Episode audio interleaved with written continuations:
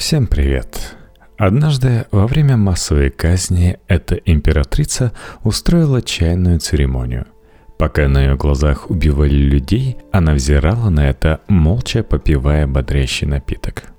Цисси фактически руководила государством с 1861 по 1908 год – она прославилась жестокостью, с которой расправлялась с неугодными, неуемной страстью к удовольствиям, любовью к роскоши и равнодушием к подданным. За время ее правления страна пережила несколько войн и восстаний, потеряла значительную часть своей территории и пришла в упадок. Итогом политики Цэси стало падение империи и провозглашение республики, а впоследствии приход к власти коммунистов – Китайская императрица Цеси. Путь наложницы из гарема к престолу через коварство и жестокость. Текст Никиты Кусакина для Тижорнул. Будущая правительница родилась в 1835 году в семье чиновника. Китай тогда назывался совсем еще не Китаем, а империя Великая Цин или просто династия Цин. Цеси по своему происхождению являлась маньчжуркой – Предки маньчжуров преодолели Великую Китайскую стену в 1644 году и в итоге стали править страной.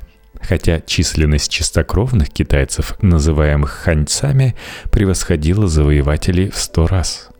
Будущей императрице повезло. Она избежала ханьского ритуала, в соответствии с которым маленьким девочкам туго бинтовали ступни, чтобы они не росли и оставались крохотными – Расчетливость и прозорливость правительницы проявились еще в юном возрасте. Деду Цеси в наследство от его отца достался долг в 20 тысяч лянов. Не справившись со столь неподъемной суммой, дед отправился в тюрьму. Тут семье и пригодились навыки Цеси. Она шила платье на продажу, помогала отцу распорядиться имуществом, что продать, что отдать в залог, где и какую взять суду – Таким образом, семья собрала 60% от долга и вызволила дедушку из заточения. Отец Сиси, ничего не знавший про равноправие полов, настолько впечатлился действиями дочери, что удостоил ее высшей, на его взгляд, похвалы. «Это моя дочь на самом деле ничуть не хуже настоящего сына», в 1850 году на престол зашел 19-летний император Сянь Фэн. В империи объявили конкурс на возможность попасть в его гарем. Участницей этого конкурса стала Ицеси, которая вместе с еще несколькими девушками обошла других конкурсанток и стала наложницей императора. Ей присвоили имя Лань, орхидея. Наложницы в гареме делились на категории, и изначально Цеси попала в одну из самых низких, Спустя 4 месяца во дворце ее конкурентка Циань получила первую категорию, став императрицей. Опасаясь конкуренции со стороны красивых служанок, Цеси старалась их устранять. Одни гибли от несчастных случаев, другим помогал уйти из жизни яд.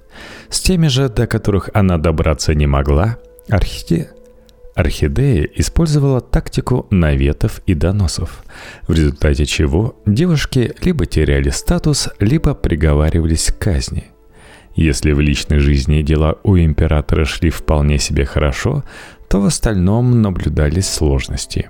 У Цинской империи накопилась масса проблем – в 1850 году началось восстание тайпинов, боровшихся с маньчжурской династией, которое переросло в гражданскую войну, а позже стало крупнейшим вооруженным конфликтом XIX века. Да и без тайпинов хватало проблем – Практически по всей стране поднимались восстания, разграблялись города и деревни, что привело к отсутствию нормального управления и экономическому упадку. Наблюдавшая за происходящим Цисси однажды осмелилась дать императору совет по поводу государственной политики, чем разгневала его и едва не лишилась жизни. Спасла будущую повелительницу императрица Циань, чье расположение успела заслужить к тому времени орхидея. Но Цисси все равно опасалась гнева правителя, полагая, что рано или поздно он найдет выход и ее казнят. Спасло одно обстоятельство – Цеси забеременела. Теперь за свою жизнь она могла не опасаться. Спустя время Орхидея родила Сяньфэню сына, что кардинальным образом повлияло на ее судьбу. Однако с беременностью и родами все оказалось не так просто. Сяньфэна младенец осчастливил. Императрица Цань не могла иметь детей, поэтому появление на свет наследника вызвало восторг у отца и придворной знати – Рождение сына возвысило Цеси и приблизило ее к императору. Официальной матерью новорожденного числилась действующая императрица Цань, поэтому воспитывали ребенка вместе. Наследника нарекли Туньджи. Однако на самом деле родила мальчика не Цеси, а Ханька Чуин. Любвеобильный император провел с ней несколько ночей и вскоре забыл про служанку. Но не забыл о Цеси. Она отправила Чуин в самые дальние комнаты, а сама на время своей псевдобеременности соорудила себе фальшивый живот. Разыграв спектакль с родами, Цеси выдала ребенка за своего, а Чуин после этого убили. То ли сама Орхидея, то ли по ее приказу. Во время Второй опиумной войны, когда англо-французские войска подошли к Пекину, Сянь Фэну вместе со своими приближенными пришлось бежать. Императорский двор направился в монгольские степи, за пределы Великой Стены, где расположился в охотничьем домике. Старый летний дворец, где до этого пребывал правитель, разграбили и подожгли по приказу британского комиссара в отместку за пытки и казни плененных европейских парламентеров. Мы вышли и после разграбления подожгли целый дворец, разрушив как вандалы все самое ценное. Вы с трудом можете представить красоту и величие мест, которые мы сожгли. Это событие ранит сердце любого, кто участвовал в нем. Оно стало жалкой деморализирующей работой для любой армии. Хотя к концу 1860 года война закончилась, Сянь Фэн боялся возвращаться в Пекин. В степи пришли холода, и слабый здоровьем император стал чахнуть на глазах. Перед смертью Сянь Фэн собрал приближенных к нему чиновников и выразил последнюю волю. Новым императором становился Туньджи, а так как на тот момент он оставался совсем ребенком, управление переходило к совету регентов, куда входили приближенные к Сяньфэню князья и министры. Спустя несколько часов правитель умер – Сяньфэн был достаточно умен, чтобы не доверять Цеси, и перед смертью хотел издать указ о даровании орхидеи самоубийства, чтобы она пребывала с императором и на том свете. Но прознавшая об этом Цеси выкрала императорские печати, исключив возможности подписи указа. Сушунь, министр налогов при Жине Сяньфэна, фактически узурпировал власть. В этом ему помогали сводные братья Дуаньхуа и Цай Юань. После смерти правителя регент стал более наглым и развязным. Доходило до того, что прогуливаясь по охотничьему домику, Сушунь говорил Орхидее, что она заглядывается на его штаны – Циси решила действовать и предложила Циань вызвать из Пекина братьев покойного императора Гуна и Чуня, которые также входили в состав регентов. Они попросили одного из евнухов доставить тайное письмо в Пекин. Евнух справился, и вскоре Гун и Чунь вместе с вооруженным отрядом прибыли в охотничий домик, где под покровом ночи уже лично сговорились Циси и Циань. От имени Юно Тунджи издали приказ об отправлении гроба с телом покойного Сяньфэня в Пекин. Придворные отправились туда же. По прибытии в столицу Сушуня и его братьев немедленно арестовали и приговорили к смертной казни. Своеобразным образом всем троим улыбнулась удача. Сушуню вместо четверования всего лишь отсекли голову, а Хуа и Юаню обезглавливание заменили на дарование самоубийства – После ликвидации Триумвирата самым влиятельным из состава регентов оставался князь Гун. Тем временем Туньжи исполнилось 17 лет, ему предстояло жениться и взять в свои руки всю полноту власти. Он получил жену и трех наложниц. При выборе жены для Туньжи между Циань и Цеси произошел разлад. Циань хотела, чтобы супругой императора стала 19-летняя Алуте, а Цеси продвигала свою фаворитку, 14-летнюю Фэнсю. Туньжи предпочел первую, чем крайне разгневал орхидею. Она объявила Алуте негласную войну. Цеси игнорировала попытки императорской супруги заговорить с ней, а Тунджи при этом постоянно твердила, что жена отвлекает его от государственных дел. Орхидея всячески мешала совместному времяпрепровождению Тунджи и Алуте, вплоть до того, что не давала им возможности проводить вместе ночи, поэтому император искал удовлетворение на стороне. До добра это не доводило даже в те времена, и даже императоров – Тунджи заразился сифилисом от одной из проституток. Цеси всячески мешала лечению, и вскоре Тунджи скончался. Официально считалось, что он умер от оспы, так как сифилис – болезнь неблагородная и для императоров не подходит. Радовалась орхидея недолго. Выяснилось, что законная супруга императора беременна – Появление наследника Тунджи не входило в планы Цеси, и она расправилась с императрицей в несколько ходов. Сначала она обвинила Алуте в развратности, мол, это она изменяла мужу и заразила его болезнью. Потом заявила, что нельзя ждать рождения ребенка Алуте и Тунджи, так как трон не должен пустовать. В результате интриг Цеси посадила на престол своего четырехлетнего племянника Гуансюя. Последним ходом партии стало распоряжение орхидеи о том, что Алуте необходимо ограничить в воде и пище – в итоге беременная императрица умерла от голода. Впрочем, также ходили слухи, что ее отравили. Несовершеннолетний Гуан Сюй управлением государства пока не занимался, но Цуси еще оставались соперники – влиятельный князь Гун и супруга покойного Сяньфэня Циань. Как и многое в жизни Цеси, устранение Циань тоже имеет свои тайны. В 1880 году орхидею неожиданно поразила неизвестная болезнь, и почти целый год Цань осуществляла регенство самостоятельно. За это время вдова Сянь Фэня несколько утратила бдительность и однажды отведала пирожные, которые ей отправила Циси, предварительно напоив повара, чтобы распорядиться завтраком. Циань съела буквально кусочек, но и этого оказалось достаточно. Немедленно вызванный врач спасти императрицу не смог. Затем Цеси собрала государственный совет и явилась на него совершенно здоровой, хотя официально длительно болела и не покидала свои покои. Объявив о смерти Циань, Орхидея распорядилась не допускать никого к телу погибшей – Родственники Циань из-за приказа орхидеи не смогли попасть на похороны, а сама Цеси не стала носить траурные одежды и запретила надевать их придворным. После произошедшего к воротам дворца пришел брат Циань и громко кричал, требуя провести расследование смерти своей сестры. Заткнуть его Цеси не могла. Согласно традиции, он имел право взывать к справедливости – Впрочем, настроение Цеси портилось недолго. В конце концов, брат покойный сошел с ума. А вот кто действительно омрачал жизнь орхидеи, так это князь Гун. Он считал, что Цинской империи необходимо меняться, чтобы не отставать от прогресса и перенимать опыт других государств.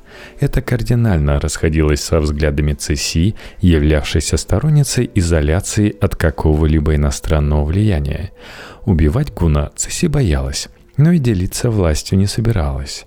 Она нашла выход. Во время франко-китайской войны 84-85 годов в одном из сражений флот империи потерпел поражение, и Цеси обвинила в этом Гуна и ряд других чиновников, отправив всех в отставку одним приказом. К делу устранения неугодных орхидея подходила разносторонне. К молодому императору Гуансюю Цеси относилась весьма неуважительно и постоянно третировала его, заставляла подолгу стоять на коленях, не допускала на встречи с матерью, приказывала готовить обед из несвежих продуктов.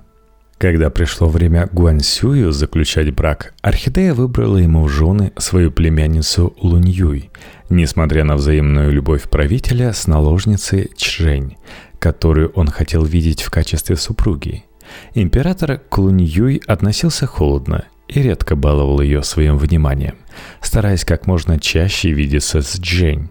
Орхидея же буквально заставляла проводить ночи с законной супругой, следя за количеством соитий императора. Для этого имелась отдельная книга. Находясь под постоянным психологическим прессом, Гуансюй при этом старался сохранять благоразумие. Разумность и правильные поступки Гуансюя не оставались незамеченными. Циси велела казнить людей, которых она отправляла шпионить за императором, так как эти люди хвалили его в своих докладах. Чтобы ухудшить репутацию правителя, Цеси снова устроила партию из нескольких ходов. Во-первых, она приказала избыть Джень палками, найдя для этого пристойный предлог, что не могло не ударить по Гуансюю. А во-вторых, Цеси приучала императора к опиуму, рассказывая окружающим, что под действием наркотиков Гуансюй утратил добродетель. Да и сама Цеси курила опиум не реже трех раз в день но в ее добродетельности сомневаться не приходилось. В отличие от страдавшего Гуансюя, орхидея наслаждалась жизнью.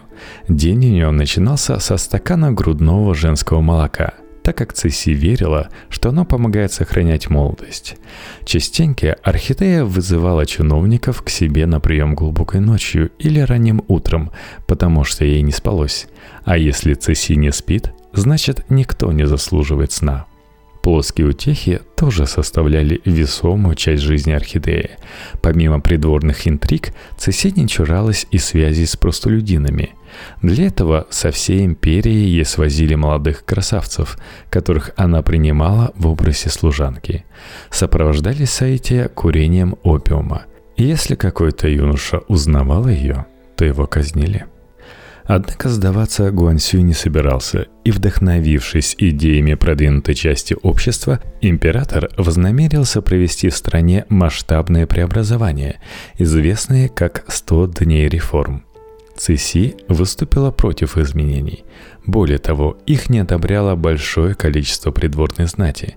Вокруг императора сформировались две группировки. Одна поддерживала реформы, вторая, включавшая Циси, противостояла им – Одним из самых активных сторонников изменений стал ученый Кан Ювей. Гуансюй удостоил его аудиенции и назначил секретарем Верховного императорского совета. Следующим шагом он снял с должности часть консервативно настроенных чиновников и приблизил к себе реформаторов. Это крайне не понравилось Цеси и ее сторонникам. В воздухе запахло дворцовым переворотом – Кан Ювей понимал, что императору нужна поддержка армии, о чем не применул сообщить ему. Вместе с Гуансюем они доверились генералу Юань Шикаю. Военачальник поддержал их идею, но попросил отложить выступление на месяц, чтобы не привлекать внимание Цеси и дождаться возможности укрыть императора в своих казармах на время кампании. Параллельным курсом шли схожие процессы и в консервативных кругах. Противники реформ подготовили меморандум, в соответствии с которым император обвинялся в измене заветам предков и подрыве устоев, а власть предлагалась передать в руки Цисси. В итоге никаких столкновений не произошло. Юань Шикай оказался предателем и доложил своему командиру о планах императора. Тот поспешил передать информацию Орхидее – Получив сообщение, Цеси отдала приказ Дворцовой гвардии арестовать Гуансюя и его сторонников. Она отобрала у правителя императорскую печать и тут же выпустила от его имени указ о передаче власти себе. Кан Ювей смог бежать, а вот большинству реформаторов не повезло. Их казнили на площади. Книги, написанные Ювеем, Цеси приказала сжечь а также отменила практически все императорские указы, направленные на осуществление реформ. Они предусматривали строительство железных дорог, поощрение научной деятельности и всяческую помощь науке, а также стимулирование торговли – еще Гуан Сюй хотел сократить расходы на армию, уменьшить количество чиновников, активно осваивать опыт других государств и повсеместно открывать отделения почты и телеграфа. Все это Цеси посчитала ненужным и даже вредным. Единственное, на что она не решилась, ликвидировать созданным Гуансюем Пекинский университет. ВУЗ существует до сих пор является крупнейшим учебным заведением КНР и обладает самой большой библиотекой в Азии. Гуансюя отправили в заточение на остров Иньтай посреди озера, находившегося в запретном городе. Но и госпереворот не успокоил сердце Циси. Орхидея оставалась весьма подозрительной и постоянно боялась, что кто-то может покуситься на ее власть. Бесчисленные телесные наказания и казни держали придворных в страхе. Сегодня ты в фаворитах, а завтра не сносишь головы.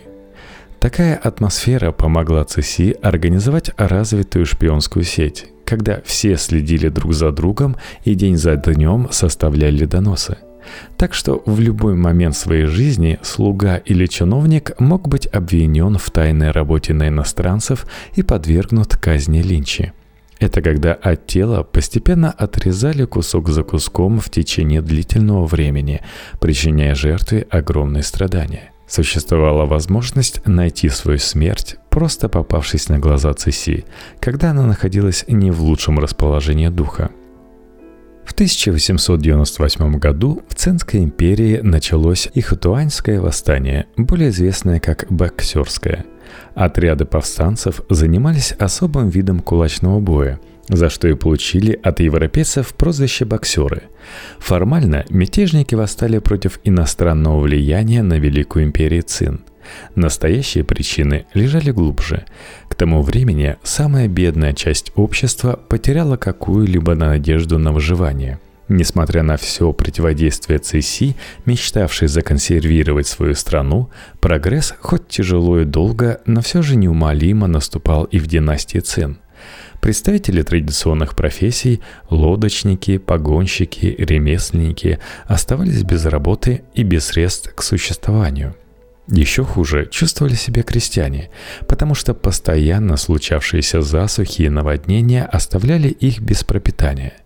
ЦСИ совершенно не собиралась как-то помогать беднякам и что-либо исправлять в сложившейся системе – Пока страна находилась в экономическом упадке, подданные империи умирали от голода, а армия терпела поражение, Цеси не стеснялась тратить огромные деньги на строительство дворца и свои развлечения. Число ее обслуги доходило до 10 тысяч человек – Помимо этого, в государственном аппарате развелась коррупция, должности покупались и продавались, вышестоящее начальство собирало дань с нижестоящего, и эти деньги тоже направлялись в ЦИСИ. Это привело к социальному взрыву. Для объединения восставших требовалась общая цель, кое выбрали борьбу с иностранным вмешательством. В реальности же люди просто мечтали выбраться с социального дна – при сложившейся системе шансов на это не оставалось. Обнаружив, что сил имперской армии не хватает для подавления восстания, ЦСИ заключила с мятежниками перемирие и заявила, что поддерживает их в борьбе с чужеземцами – по всей стране происходили внесудебные казни иностранцев. Сторонники боксеров сжигали храмы, включая православные, и убивали китайцев-христиан. Методы применялись самые жестокие. Жены иностранцев насиловали и пытали, перед тем, как обезглавить, а детей мучили и убивали на глазах матерей.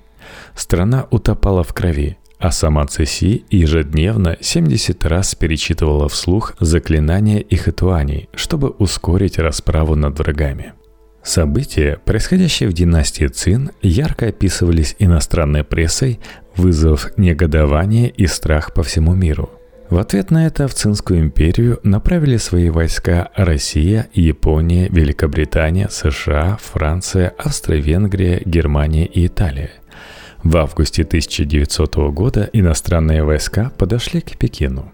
Цесси заявила, что скорее примет смерть, чем покинет город. В твердости намерений Орхидея сомневаться не приходилось. Она в панике бежала из столицы. Цесси забрала с собой Гуансюя, так как считала, что если он попадет в руки к иностранцам, то они вернут ему власть. Джень, возлюбленную Гуансюя, Цеси оставлять живых не собиралась. По ее приказу девушку бросили в колодец прямо на глазах императора. Поняв, что противостоять иностранным войскам просто невозможно, Цеси сменила сторону и теперь поддержала международную коалицию, призвав ее помочь расправиться с бунтовщиками – Впрочем, ничего кардинально не поменялось. Объединенные войска и так вовсю подавляли восстание. Боксеры, на личном опыте убедившиеся, что кулачный бой не очень эффективен против стрелкового оружия, терпели поражение одно за другим. Заклинания от чего-то тоже не помогали. В 1901 году имперские власти и 11 государств подписали договор – известный как «Заключительный протокол», по которому, помимо прочего, династия Цин обязывалась выплатить огромную контрибуцию, а на территории Пекина и других стратегических пунктов появились иностранные гарнизоны. В самой империи договор посчитали позорным, но Цеси это мало волновало. Ее беспокоила только собственная судьба. Орхидея вернулась в Пекин, а Гуансюя снова отправила на остров Иньтай – в конце 1908 года император внезапно заболел. Цесси заявила, что в связи с этим он попросил ее выбрать наследника, и таковым она определила двухлетнего Пуи, сына своего фаворита. В тот же день Гуансюй скончался. Его, как и многих предшественников, отравила орхидея – Китайские власти, чтобы выяснить причины смерти императора, в 2008 году провели исследование его останков и обнаружили в них мышьяк. Цеси собиралась править еще долго, но судьба распорядилась по-иному. На следующий день после смерти Гуансюя во время обеда она потеряла сознание. Придя в себя, Орхидея успела созвать Государственный совет и дать ему последние наставления, а чуть позже отошла в мир иной. В общей сложности, имея то больше, то меньше власти, Цеси правила империей 47 лет. Ее сопротивление всему новому, нежелание принимать прогресс в бурно развивающемся мире привели к глубокой отсталости страны и экономическому упадку, а в дальнейшем еще и гражданской войне – Пока крестьяне голодали во время очередной засухи, а рабочие гибли от тяжелого, ненормированного и опасного труда, получая за это гроши, Цеси жила в роскоши и наслаждалась всеми доступными благами. Пунктом номер один она считала власть, а пунктом номер два – удовольствие. Действия Цеси во главе страны привели ее к окончательному развалу. В 1911 году началось Синьхайское восстание, а уже в 1912-м Пуи отрекся от престола, и Цинская империя прекратила свое существование. Восставшие провозгласили Китайскую республику, которая после победы коммунистов в гражданской войне стала называться Китайской Народной Республикой, существующей и поныне. Я часто думала, что я самая умная женщина из когда-либо живших, и другие не могут сравниться со мной. Хотя я много слышала о королеве Виктории – но не думаю, что она прожила хотя бы наполовину такую интересную и насыщенную жизнь, как моя.